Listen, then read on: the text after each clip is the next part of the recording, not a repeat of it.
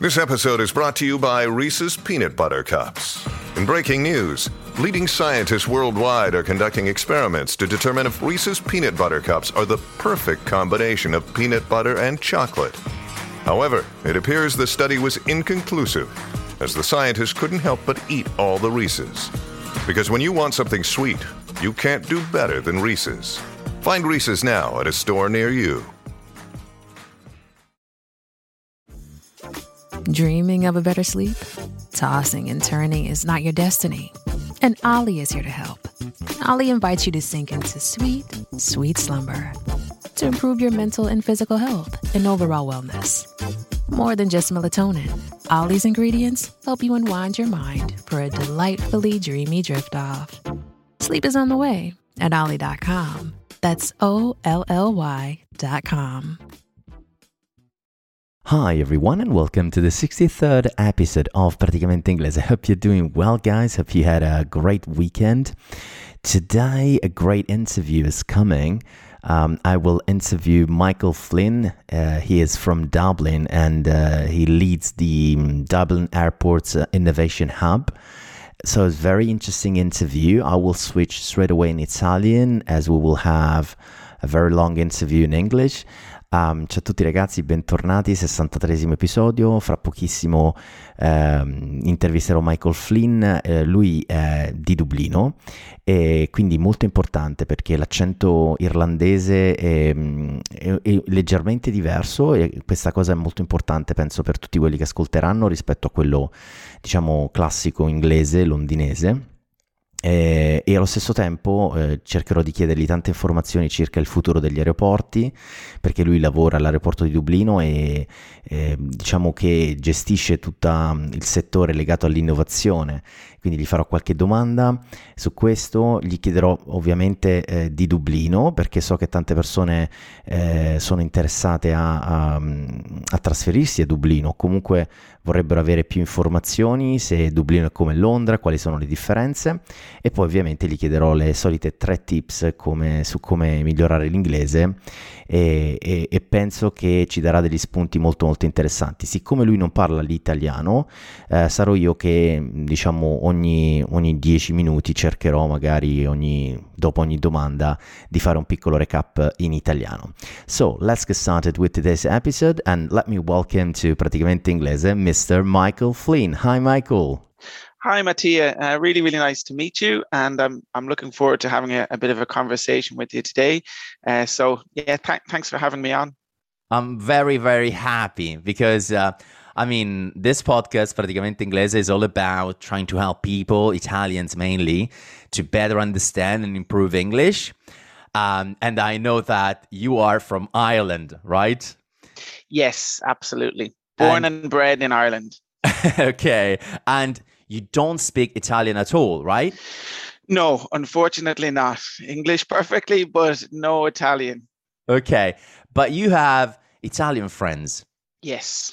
Okay. So that that's very interesting because, you know, you can you can see you can notice the struggling of Italians when they try to speak English, right? Yeah, yeah, definitely. So I, I won't criticize anybody, but I, I understand some of the, the good and some of the bad about how how Italians um and not just Italians, other nationalities as well, but how they speak English and some of the things that that do work and some of the things that really, really don't work either. That's great because I will ask you. I will ask you at the end of the of the interview about, um, as we usually do, as I usually do on the podcast, the three tips on how yeah. to improve English and practical things that we can do in order to to improve. But before um, before we start with the interview, I would like to ask you if you can introduce yourself to the audience. I know that you work in a very important airport uh, in in Europe, but tell me tell us a little bit more about uh, what you do and your um, your experience let's say. Yeah um, absolutely. So I, I, I live in, in Dublin and I work in uh, Dublin Airport, which uh, obviously it's the main airport in Ireland. Ireland is a, a small island. There's a couple of other small airports, but um, it, it's the largest airport in, in Ireland. It's also one of the largest airports in Europe, particularly pre the COVID pandemic. It was it was one of the, the main airports in Europe. We would have had about maybe 32 to 33 million passengers every year um, in 2019. Obviously, that's changed in the last few years, but we're looking to grow again, and things are looking positive for for the next summer. So, uh, so that's good. Um, my role in the airport is I run. Uh, we have an, an innovation hub, which we call the the Future Factory, which is a, a fun name to have on it because we we do focus on on everything for the future of the airport and the future of aviation. So there's a couple of different things that we do there. We have a very, very small team, but we have a really, really big ambition, I suppose. And we really look at what's happening in the next kind of five to 10 years of the airport, what's happening in the next five to 10 years of aviation, and what are the, the trends, what are the developments, what are the changes, what are the, the changing expectations of our customers and our passengers that we need to be able to, uh, to you know, to, to cater for. So we do a couple of little things where we we develop new products and new services and we trial them in the airport. So to give you an example, we, we recently just finished a trial where we had a, a cashierless store. So you, you might be familiar or your listeners might be familiar with the concept of the Amazon Go store. I'm yeah. not sure there's probably supermarkets and things in Italy trying the same where you walk in, you don't take out your wallet, you don't take out your purse, you don't meet anybody, you just do all of your shopping, come back out, and it's charged automatically. So that's a kind of a new trend that we're seeing, and we trialed that in a small version in Dublin Airport, which worked very, very well. Uh, let, we'll... me, let, let, me let me ask you something. I'm very curious because yeah. I know that Dublin is um, uh, I mean, is a great place for everything that is related to technology. I know that there, in Dublin there's a lot of uh, headquarters uh, of um, you know big tech companies, right? Like Google, yeah, and so many other big companies. Um, do you do you notice, you know, this, um, you know, so many people that are working in the industry, of course, is giving you also um, inspirations, let's say, and uh, you have to be on top of the um, of all those new trends as well, because it's just the city itself that is kind of, uh, uh, how can I say? Is the image of uh, high tech and new technologies in Europe, yeah. right? It, it, it's a real, Dublin is an absolute international technology hub. Um, and yeah, we we definitely see that the sort of the skills that are in the city and the experiences that are in the city through the, the companies like Google, Facebook, LinkedIn, Amazon um, are definitely of benefit to us. But there's two kind of one interesting thing actually that uh, we find is because they're so the, those companies are so competitive and they have so many workers for them, we sometimes struggle to get the skills that we might need because we're competing with them almost almost in in a way. Um, the other interesting thing is that we a lot of our customers, a lot of people who fly regularly, who work for those um, those sorts of companies, like your their your Gen Z passengers, your millennial passengers, they have a very different expectation than your older passengers or or you know kind of holiday passengers, and we have to as an airport make sure that we cater for them them. So people who want to work on the go, you know, who want to have things very quick and very efficient and very seamless, we have to cater for those passengers. But the other real benefit that we see in Dublin from that is it sparks thought and creativity around the city. So the universities and, and colleges in Dublin um, have a really, really good culture of developing new research and developing small startup companies in the technology space. And that's actually what's really, really interesting for us in Dublin Airport.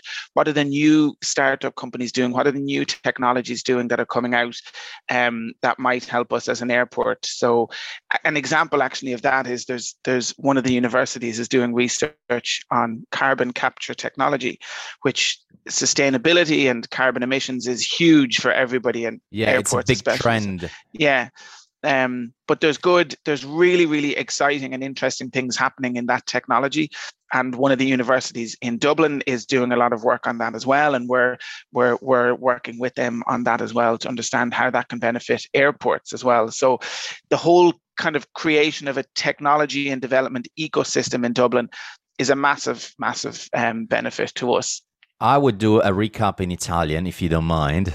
Absolutely. uh, because, uh, as I always say, of course, it's important for people to uh, listen to. Uh, to people that are talking perfect English, let's say, but at the same time to understand the context of what we are talking because it's not easy for everybody. So I will mm, quickly switch in Italian, and yeah. then we'll get back to to English. And uh, maybe I can learn a few words of Italian through this as well. okay, okay, yeah, it's true, it's true. You can you can definitely uh, learn and, and, listen to Italian too. It's a good opportunity. Yeah. Um, uh, Michael ovviamente lavora all'aeroporto di Dublino e um, la cosa molto interessante di Michael è che um, ovviamente fa parte di un team che eh, in, cerca di innovare eh, Lab, è un, un aeroporto molto importante, 33-34 milioni di persone viaggiano ogni anno, ovviamente è un dato di pre-pandemia eh, e siccome gli ho chiesto anche questa cosa del fatto che Dublino comunque è una città dove ci sono tanti headquarter, tanti quartier generali di compagnie tech molto importanti, Google, Amazon, eccetera, e quindi anche il contesto generale della città spinge all'innovazione. Eh, parlava ovviamente Michael di università che sono molto, ehm, diciamo, fanno ricerche molto legate al, a, allo spazio, all'area legata alla, alla, tecnologia e lui stesso insieme al suo team sta implementando tutta una serie di novità all'interno dell'aeroporto perché come diceva lui i millennials le persone i giovani si aspettano soprattutto perché eh, sono abituati a vivere in questo contesto tech a vedere anche servizi molto legati. E un esempio che portava era quella di Amazon Go, che è questo store dove le persone entrano, prendono i prodotti, acquistano i prodotti, li mettono nel carrello e se ne vanno senza dover passare dalla cassa.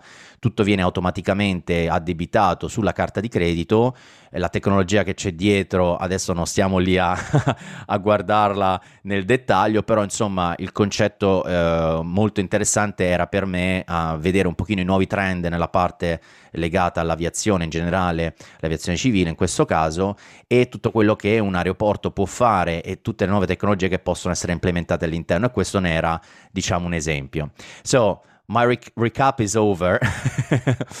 uh, I was just saying to everybody, you know, how important is your role and your team's uh, role um, of innovation in a hub mm-hmm. like Dublin, which is very important in general in Europe in in in, in Ireland, of, of course, but in general because Dublin represent um, a city, a tech city, let's say, with all yeah. those big companies um, sitting there with their headquarters. So you are surrounded by those uh, kind of people, and you need to yeah. deliver this kind of service to them. I don't know if uh, of to- on top of uh, you you were talking about uh, um, uh, like the shop like Amazon Go that you get in and uh, um, you, you you don't go to a cashier. you just uh, yeah. you just uh, get you just receive the um, you just receive the the sum you you paid. Uh, you just pick products and then you go uh, out and that's something very very nice i would say. Interesting. What else? There's other trends related to airports or services in the airport that you could tell us?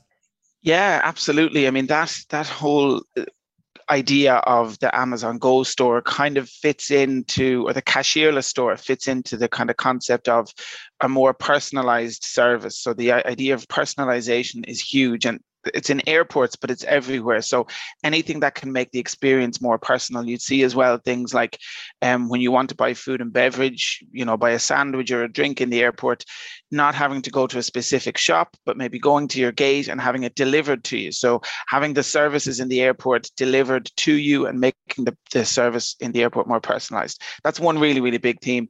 But some of the other interesting ones are and I'm sure your listeners will be familiar with these as well, particularly ones who travel, but digital enhancement of the, the whole airport and airline and, and um, flying experience is huge, particularly things like uh, biometric travel. So we're all used to flying and having to either, you know, save our boarding card on our phone or get the boarding card printed out. But travel is now moving towards where you you shouldn't have to you you know have a, a concept of a boarding card that you're biometric. So either your fingerprint or a scan of your that your iris or your retina in your eye is the best sort of an identification. It's much, much safer as well because, you know, I can print a boarding card and give it to you, Mattia, and you can travel, but I can't pretend I have your fingerprint or your eye. So that sort of um, digital and biometric travel where you use your own um, biometric identifiers to travel. I, I, should say as well that this is like great, no? The fact that the innovation, there's also an issue on the other side, uh, from my perspective, but which I think you are working on as well. That is the data protection. Uh, yeah. Uh, because of course, when you when you have my fingerprint, uh, you need to protect that data.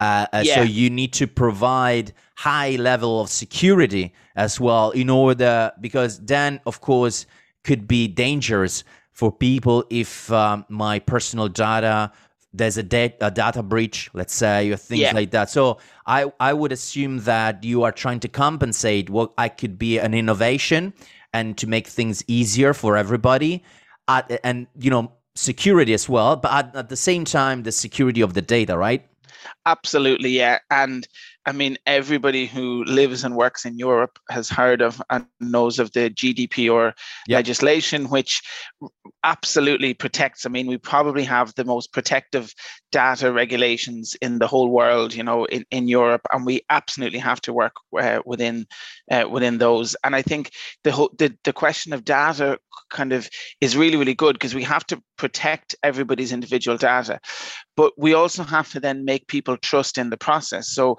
it, I often think it's the very same as like internet banking when that started coming. You know, nobody trusted it. Everybody thought it, it's not the way, but over time people built up trust and saw that it was safe, it was secure, and it benefited them. And it's the exact same principle. If we're doing new things, it has to be safe, it has to be secure from a data point of view, but also from a, a process point of view, but also to for for to help people. And when people can trust in those three things, they'll start to to adopt it and, and get on board with it. But already, I mean that that concept of of biometric travel GDPR and data is a really uh, appropriate thing now as well, because at the moment between airports and airlines, an airline will collect certain information on you and like your name, your, you know, all the your passport details because you need it to buy the ticket. As yep. an airport, we never see that because we have no reason to need it. So if we don't need the data, we don't get the data and that's the that's the legislation that's the law so that makes it challenging as well when you're trying to develop the new products and new services and because there are limitations that come in and aviation is such a regulated uh, industry as well that one of the biggest challenges of my role is is being able to do things within the legislation and, and things like GDPR. So um, it, it's an interesting thing. And I think a lot of the technology is actually there to do these new things, but a lot of the safety and security of the legislation is a bit more behind so that that has to kind of catch up with the technology so it, it's a it's a very interesting uh, debate you could have um, but let me let me say something in Italian. Let me do a, re- a quick recap in absolutely. Italian as well because it's very important what you said and you know our conversation. This episode is brought to you by Reese's Peanut Butter Cups. In breaking news, leading scientists worldwide are conducting experiments to determine if Reese's Peanut Butter Cups are the perfect combination of peanut butter and chocolate. However, it appears the study was inconclusive, as the scientists couldn't help but eat all the Reese's. Because when you want something sweet, you can't do better than Reese's. Find Reese's now at a store near you. Um, giustamente Michael diceva, um, l'innovazione sicuramente, i trend del futuro saranno quelli del, del, viaggio biometrico, cioè nel senso se oggi noi abbiamo nostro, la nostra um, boarding card o abbiamo i nostri de- dati, mm, tipo documenti e cose di questo genere per accedere al lab, più andiamo avanti e più queste cose, eh, diciamo, scompariranno in favore di impronte digitali o riconoscimento della, diciamo, della retina eh, e cose di questo genere. Quindi riconoscimento facciale, eccetera. E, e, e, e mentre lui diceva questo, io dicevo, ok, però è anche importante la sicurezza di questi dati perché è vero che ci facilita la vita e ci rende anche più sicuri perché ovviamente uno può falsificare un documento, può falsificare ehm, come dire un, un, un, biglietto ma di certo non può falsificare la propria impronta digitale. Però allo stesso tempo avere questi dati biometrici da parte di ehm, diciamo in questo caso l'aeroporto o le compagnie aeree portano al fatto che devono innalzare pesantemente la sicurezza di questi dati affinché questi dati non vengano persi. Ecco Ecco, so, la cosa importante giustamente che faceva notare Michael è che anche le banche quando è iniziato il l'home banking, quando è iniziato tutto quello che era legato a entro in banca eh, soltanto dall'app e cose di questo genere, all'inizio era visto come un pericolo, come qualcosa che poteva non essere ehm, come poteva essere pericolosa no? e le persone non si fidavano e poi man mano si è, ci si è resi conto che la sicurezza si è elevata e così si è elevato anche il, diciamo, il servizio e il risparmio del nostro tempo nella gestione delle, diciamo, di, di, delle operazioni bancarie. So I was just doing a recap uh, about what we said. I'm more struggling right now with Italian than in English because I, I switch in between the two languages, you know, and sometimes it's very difficult. But yeah. in general, in general, it, it's great because you are talking about future things that could happen. Mm-hmm. And I'm I'm very looking forward to you know to to those kind of things because yeah. it's going to be easier for everybody to travel and uh, uh, and I know as well that uh, uh, a big um, a big thing related to aviation is uh, uh, the fact that English is the standard uh, worldwide. Yeah. No, so uh, we know a lot of uh, terms related to aviation that we use in Italian as well. Now I was talking about you know boarding card. Um, is biglietto in yeah. Italian, but we yeah. don't we don't call it anymore. Or like for example, now the certification of the vaccination, which is the green pass.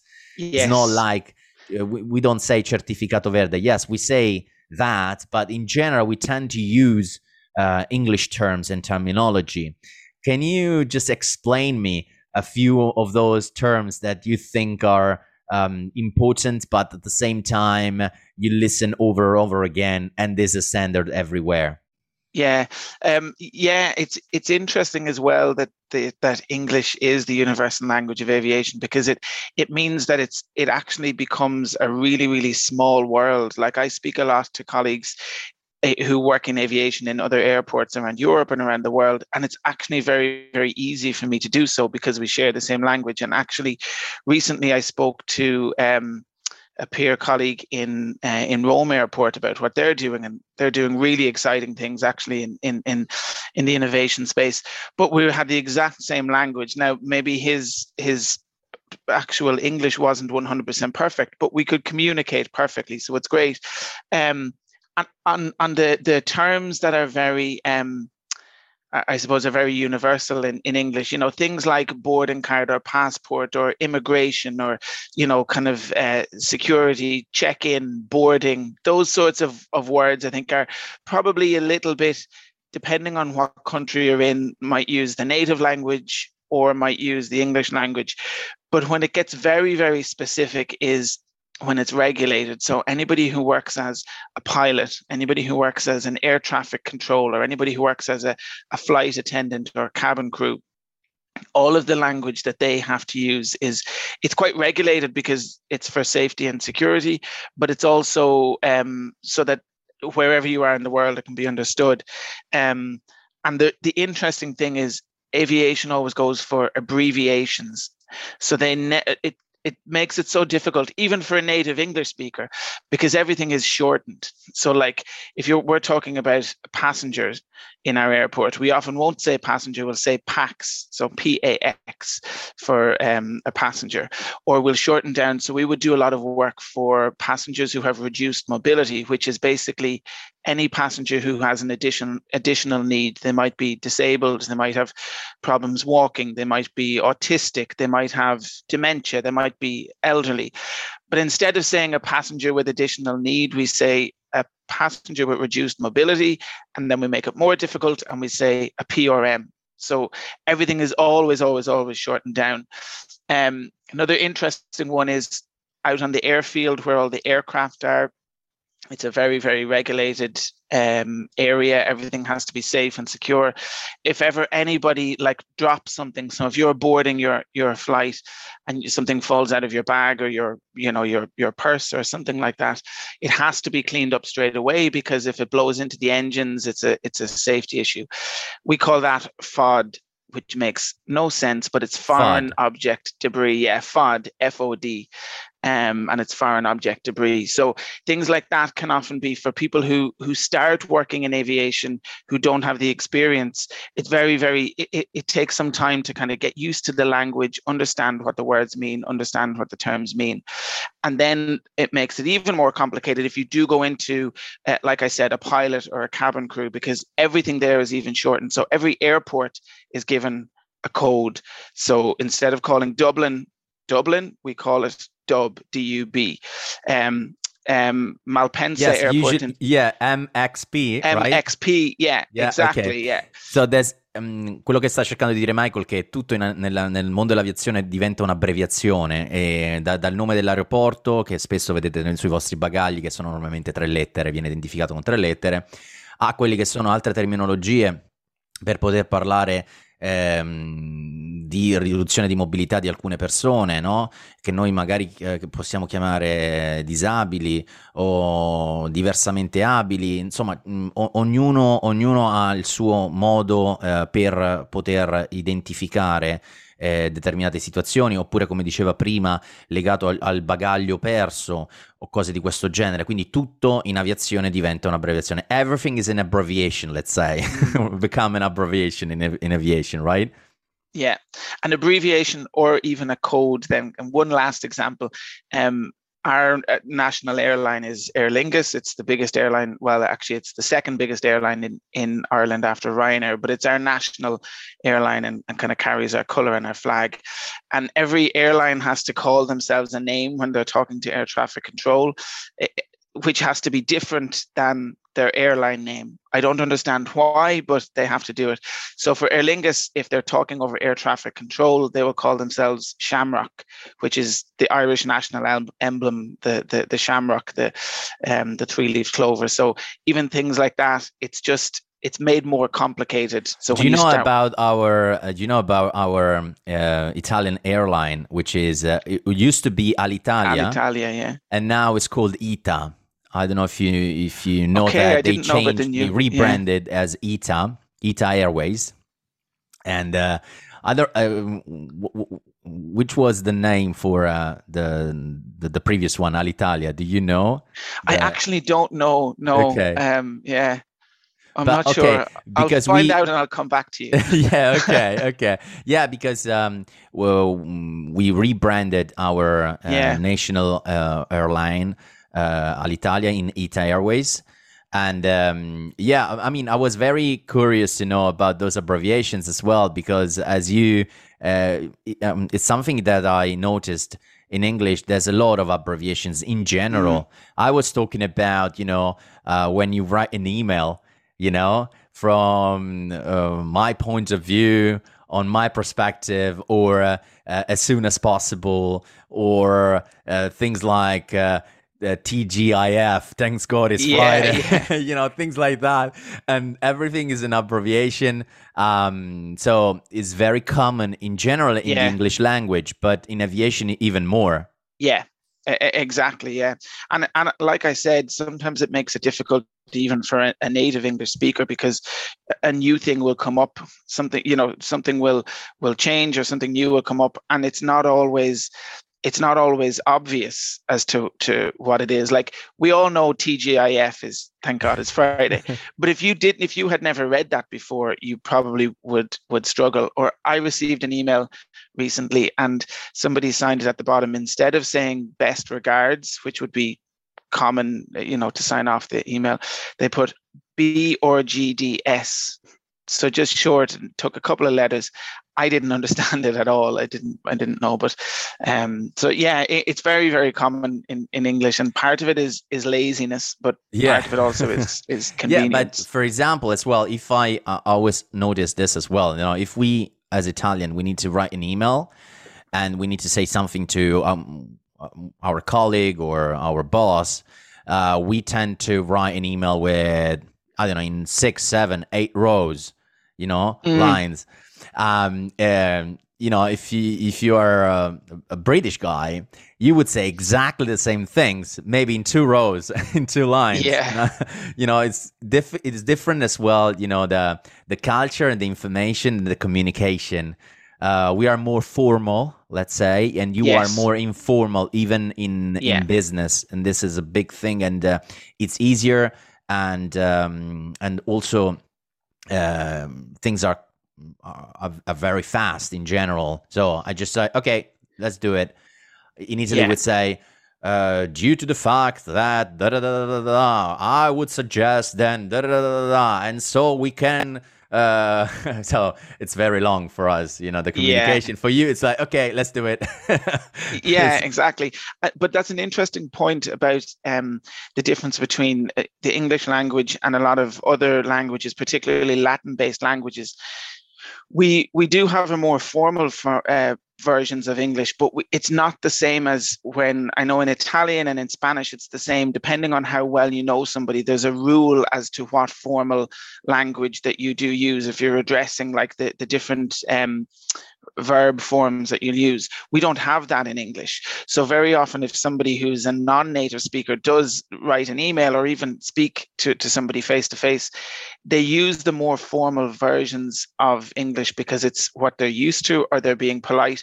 But actually, it can sometimes sound very, very unnatural. And I think that's one of the biggest challenges for people when they move to an English speaking country or are working with people who are native English speakers is to make themselves sound that bit more natural by just kind of getting used to what the, the language that we use day to day, which doesn't always follow a rule, which is what makes it more difficult. But that more colloquial language that we use on a day to day basis, I think it, it's a challenge. Um, so, for example, I uh, I experienced um, London as a as a city where I lived yeah. for a few years. What about Dublin? Would you, if an Italian wants to move to Dublin, would you would you say that I don't know rent is expensive or the, how is uh, in general what would you say what would you recommend to someone an Italian that wants to move to Dublin? Uh, mm, I think in general, as you mentioned as well before, there's a lot of companies related to tech, and yeah. so if you have a background of tech or you want to maybe you work in a startup world, let's say, there's a lot of opportunity there.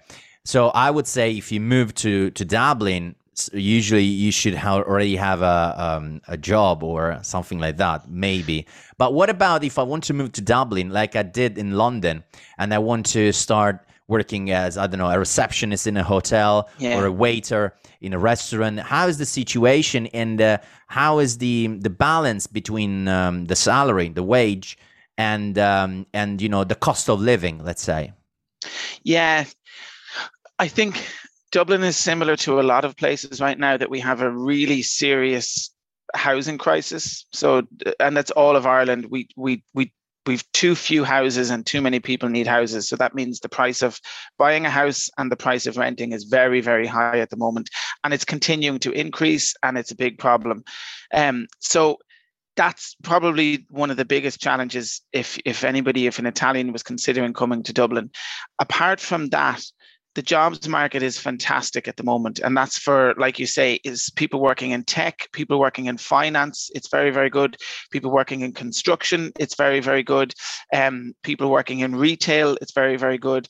And hospitality and tourism is coming back now after COVID and is coming back very, very strongly. So the jobs market is fantastic and it's very, very easy to find a job.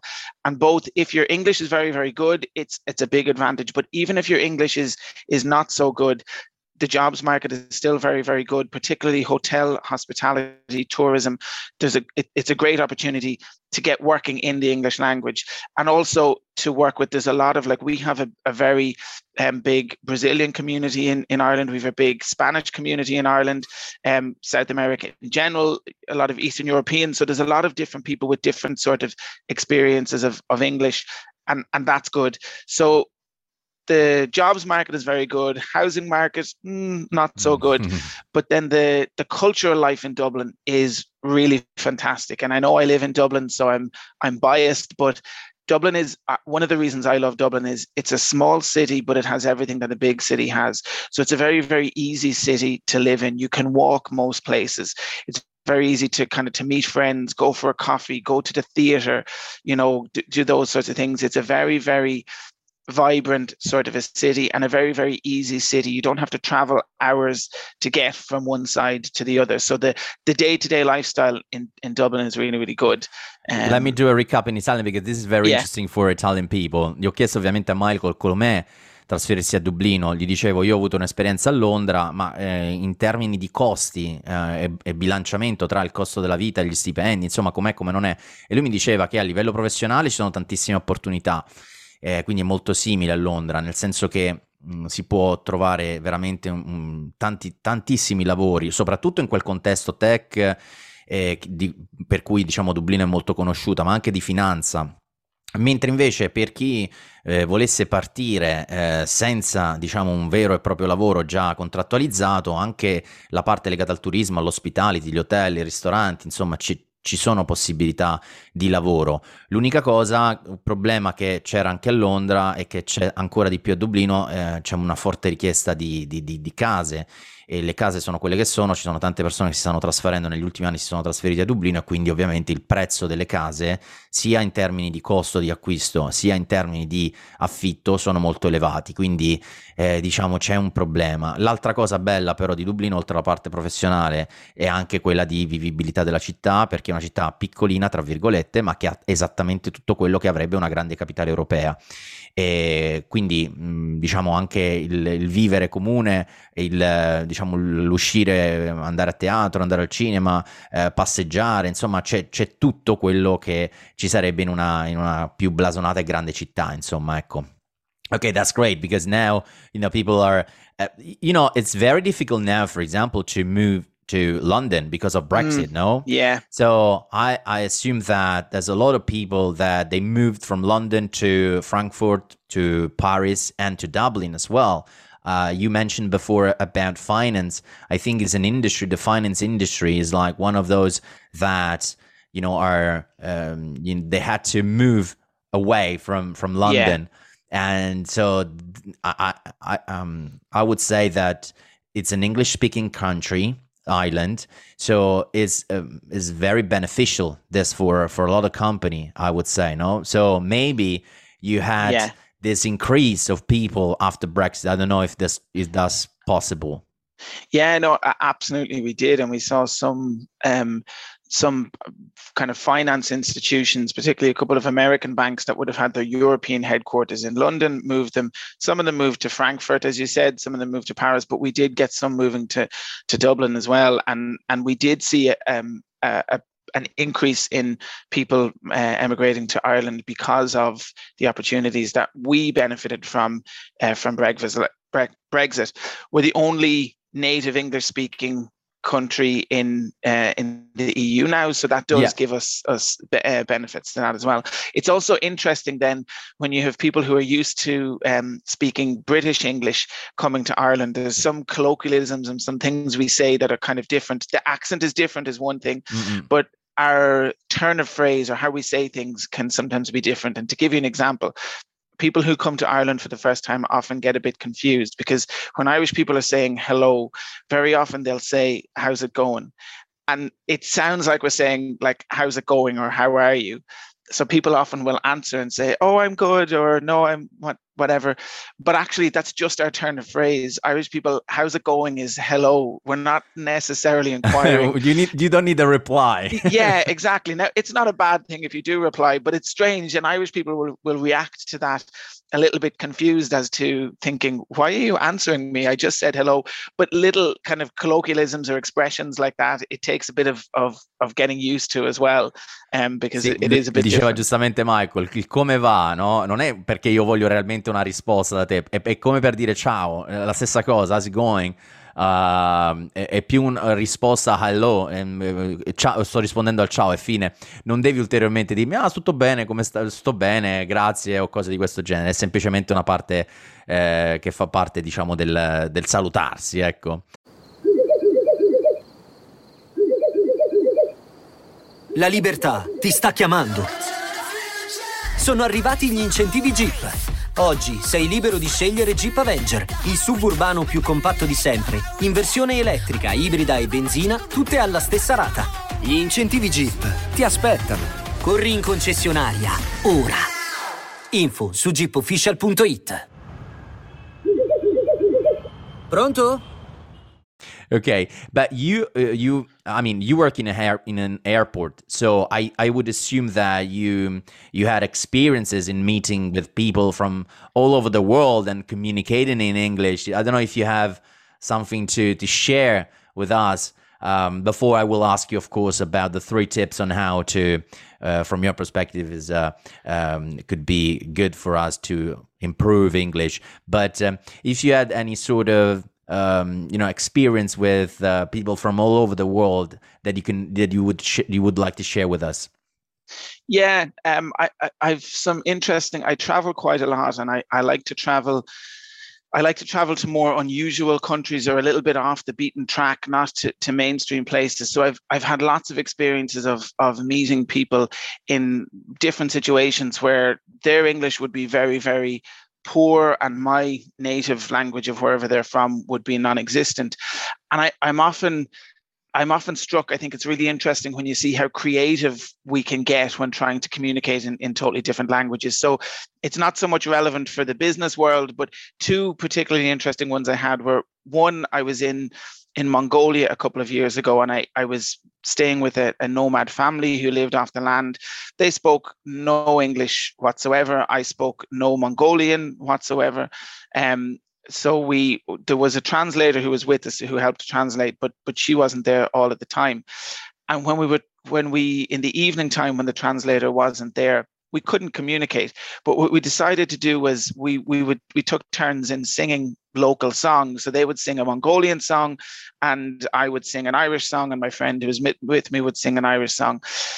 Now we didn't fully understand each other, but you know, like through different mediums, like a song or the emotion of a song or the tone of a song, you kind of get a sense of the person as well. And I definitely felt that I understood them as as people a little bit more than I did previously. And I just thought that was a really kind of creative way of of engaging with a person. Yeah, because totally, music totally music way. is universal, no? Music yeah, is yeah. kind of universal. Exactly. Yeah. And then you always have, I mean, we're lucky in the the age that we live in that we have technology to help us with pretty much whatever we want. And like Google Translate or Babbel or all of those different different translation tools and, and, and things like that can be so, so beneficial. Like I, I was traveling, I, I traveled the Trans-Siberian um, railroad a couple of years ago between Moscow and Beijing. And when I was in Siberia, I met a guy, and it was on a small island actually in a lake called Lake Baikal, and met a guy. He was Russian.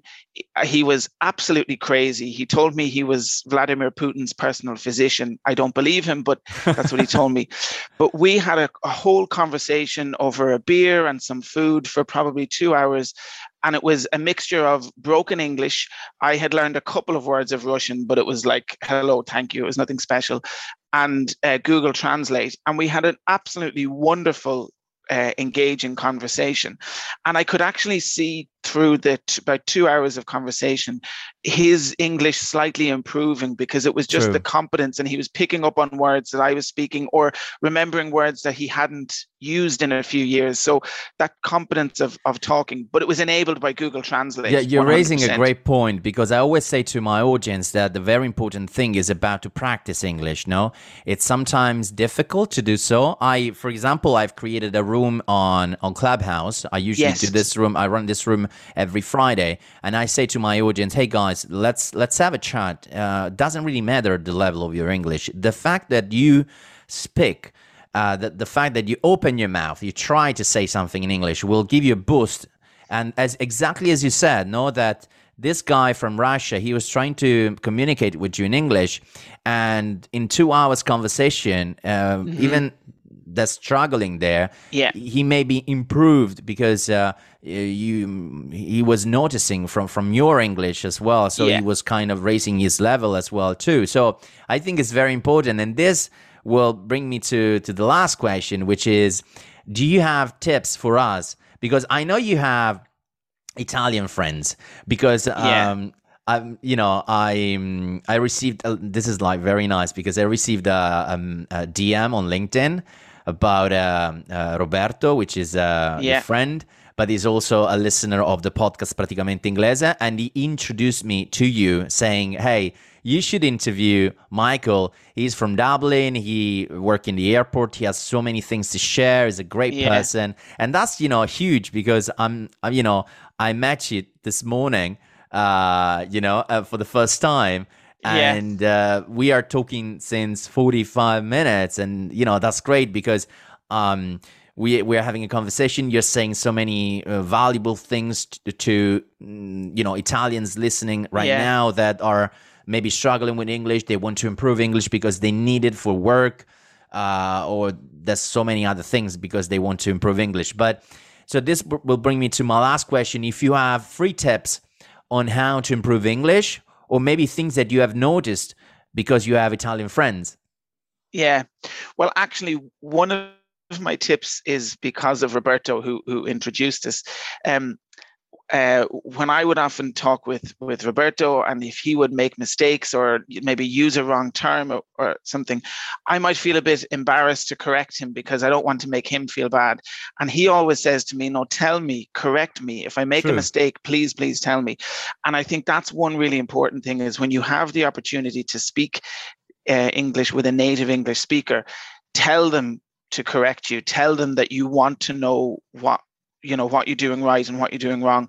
Because very often i certainly i feel bad if i you know if you make a small mistake i'll feel bad saying oh actually sorry it's it's a little bit different than that. We don't say you we say they you know. So tell people that you are absolutely open to correction and let me. Let me straight away translate this in Italian because it's so important. Giustamente Michael dice, se avete la possibilità di parlare con una persona madrelingua che conosce bene o che conosce molto bene l'inglese, eh, chiedetegli di correggervi, chiedetegli di farvi notare quali sono gli errori mentre parlate, perché le persone davanti a voi, magari mm, per, per una questione proprio di, di, correttezza, magari dicono no, ma è meglio che non... Tanto ho capito il concetto di quello che sta dicendo, è inutile che lo corregga. Invece chiedetegli di correggervi perché è importante, vi, vi eleva automaticamente eh, la vostra pratica e il, diciamo, la possibilità di potervi esprimere correttamente in inglese. Ok, let's go with the second tip. okay, so that's the first one. Second one is... Um, it, it's nothing new. It's as you said, it is take every single opportunity to speak to a native English speaker um, as much as possible. And I would say that is so, so much more important than grammar, than vocabulary, than studying, than anything else. I lived in Spain for a little while and I learned a bit of Spanish purely through speaking to people. I never studied it. So speak to people as much as possible. You know, there is so many websites that have language exchanges of people who want to learn Italian, where you can speak a bit of Italian to them and you speak English, uh, or they speak English with you and you learn it. So speak it at every single available opportunity. And after you've spoken it, then worry about whether you have the grammar, the vocabulary, the, everything about that. So Ok, so, um, il, secondo, il, secondo, consiglio di Michael è quello legato a se avete la possibilità e cercate la possibilità di parlare con qualcuno inglese, potrebbe essere anche uno scambio alla pari di qualcuno che parla inglese e che vuole imparare l'italiano, no? Cercare in tutti i modi di trovare l'occasione di parlare, di colloquiare, di praticare l'inglese veramente, non tanto eh, la grammatica. È, è, ovvio che la grammatica, lo studio della lingua è importante a prescindere, e questo è ovvio, però giustamente in un contesto in cui io voglio imparare l'inglese perché ho bisogno dell'inglese per comunicare, sia al lavoro o per altre ragioni personali, la prima cosa, la cosa più importante è quella di provare a parlarlo il più possibile, trovare qualcuno alla pari, trovare un tutor, trovare qualcuno con cui poter parlare inglese. Questa è una cosa fondamentale per ovviamente migliorare e poter comunicare. Uh, let me add something. Um, I would say this in English. Mm-hmm. We, mm, you know, my podcast is called uh, Praticamente, which means practically in, yeah. it- in Italian, because I was starting from exactly your point when I started this podcast. I was saying, okay, we all know English mm, because we study English at school. You know, from elementary school, yeah. you start one hour a week is very bad in Italy. Yeah. the situation with education of English. In fact if you go to um, if you want to listen to uh, a guy 18 years old guy uh, there's you know say come on you, you just uh, did 13 years you, you studied english for 13 years. It's kind of impossible that you can't you're not able to speak. And this is yeah. the situation unfortunately in italy no? Uh, and then we i always say to everybody yeah in italy we had always uh, an actor a voiceover translating English. All the movies we have, yeah. everything is translated in Italian. So we don't really know. we yeah. never listen to English properly unless you were at school. So we did we did so many years of grammar of studying and we don't know how to speak English at the end yeah. of the day. Now let's kind of do the reverse. let's try to speak English without knowing about grammar, uh, trying to communicate with someone, trying to raise um, the awareness and um, how can you improve? Uh, yeah. not thinking about grammar not thinking about starting verbs or uh, idioms or things like that. Trying just to speak. And you exactly yeah. uh, describe what i always said to my audience. And the reason why i'm creating this podcast guy okay if you want to study english you can do it whatever you want. Yeah uh, you can find a tutor. You can, uh, you know, you can you, you, can buy hours with the teacher, or you can study on a book. You can buy a book and do things. That's fine. Here in this podcast, just listen to to me, not me myself because I'm not a teacher myself, yeah. but my audience because exactly. usually my my my guests sorry because my guests usually they they know very well english yeah. the, the people that i tend to to to interview and maybe repeat in your car because mainly the audience of praticamente inglese mainly they they listen to english maybe in the car. Yes yeah. uh, while commuting mm-hmm. to work. Uh, so you are alone in the car. Try to repeat a word a, a sentence or something and this will help you to be more confident with with exactly, English. So yeah, yeah. thank you very much for that because you know this is one of the the main thing that uh, is um, is changing. It's a game changer. Yeah, practicing English. Yeah, but it really is. And I mean, the best way, all the research shows that the best way to learn any language actually is by immersion in the language because you can learn, like grammar is a logical thing. If you're good at science, you can learn grammar, but it doesn't mean you can speak a language so it's it really is immersion in a language is the best way to learn any any language and uh, you know i think i already did a bit of a sales pitch for dublin but dublin is a great city to, to live in and come over to dublin and spend some time there because different accents as well are so important mm-hmm. if you spend all of your time listening to one person or one type of accent you'll struggle straight away when you listen to somebody else so that immersion by hearing different different languages really is the absolute best way to learn any so language. What about the the third tip? The third is again very very basic, but I think it really really works. Read newspapers in uh, in English. So look at some Irish newspapers. The Irish Times or the Irish Independent are good. Some of the, the British newspapers or the, the American newspapers, the New York Times or things like that. And the reason I suggest that is because if you're reading the news, you're going to understand a lot about what's going on anyway. So if you're reading an English article about the, the war currently in Ukraine, you know the language in Italian, you know what's happening. So you're going to get a lot of the meaning and pick up a lot of the newer words. And it's much better than let's say watching a movie with subtitles because the subtitles distract you you don't True. actually pick it up whereas reading it you're improving your reading of english and you're already understanding a lot of the different words um, and you have a, a, a, mental reference to make because you understand what the news topic is and it's so easy nowadays because you can get all the newspapers online um, True. So. Eh, mm, lo faccio subito in italiano eh, la, il terzo consiglio di Michael eh, mi sembra molto giusto è quello di dire al posto di prediligere il film con i sottotitoli che scompaiono, prendete un giornale, un quotidiano inglese, eh, irlandese, americano, dove po- potete leggere una, una, notizia che magari è qualcosa, mh, qualcosa eh, in cui siete interessati e in, quindi in qualche modo cercare di praticare l'inglese leggendo, leggendo le notizie eh, in inglese, andando su un sito internet magari di una, di una rivista o di un quotidiano inglese e cercare di leggere e, e quindi um, ri- riuscire ad assimilare meglio le parole inglesi e quindi migliorarlo piano piano e aumentare sempre di più il, la quantità di vocabolario a nostra disposizione. That's fantastic. Three great tips, Michael, and thank you very much. What I usually say to my guests at the end is like, uh, uh, where can we find you? If, uh, if someone wants to connect with you, um, if you want to share, I don't know, your profile or uh, something related to, you know, um, a place where usually you are uh, you are in uh, online, let's say. Yeah, well, if you come to Dublin, look me up and you can find me in Dublin. But to find me online at the airport, you... of sure. Yeah, I will exactly. Land in, in in Dublin, yeah. I will, I will find you because you work at the airport now. yeah, just ask somebody, do they know Michael Flynn, and they'll they'll point you in my direction. but no, seriously, if anybody wants to look me up, um, I'm on LinkedIn. If you search Michael Flynn Dublin Airport, you'll you'll get me there um, and i'm more than happy to to connect or, or chat with anybody so so so please do look me up there on linkedin that's great. Thank you. Thank you very much for uh, for your time, Michael. And uh, I think uh, this was a, a, valuable interview for a lot of listeners.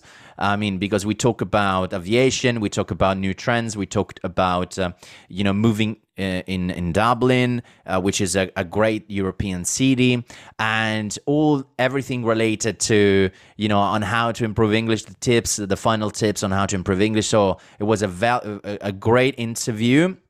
I would say to all my audience uh, to follow Praticamente Inglese on your uh, podcast platforms, uh, and uh, of course you can uh, you can follow Praticamente Inglese on all different social media and everything. We usually have this uh, um, this appointment, uh, this meeting every Friday at 1 p.m. So if you have the opportunity, uh, it's uh, lunchtime. Uh, so it's lunch break with Italians, the name of the room, and uh, um, and so I I'll, i look forward to, to to to have a chat with with you there. This is the open opportunity to practice English. What we just said right now. Uh, I wish you a great week ahead, and let's see you in the next episode. Bye, Michael. Bye, Mattia. Thank you.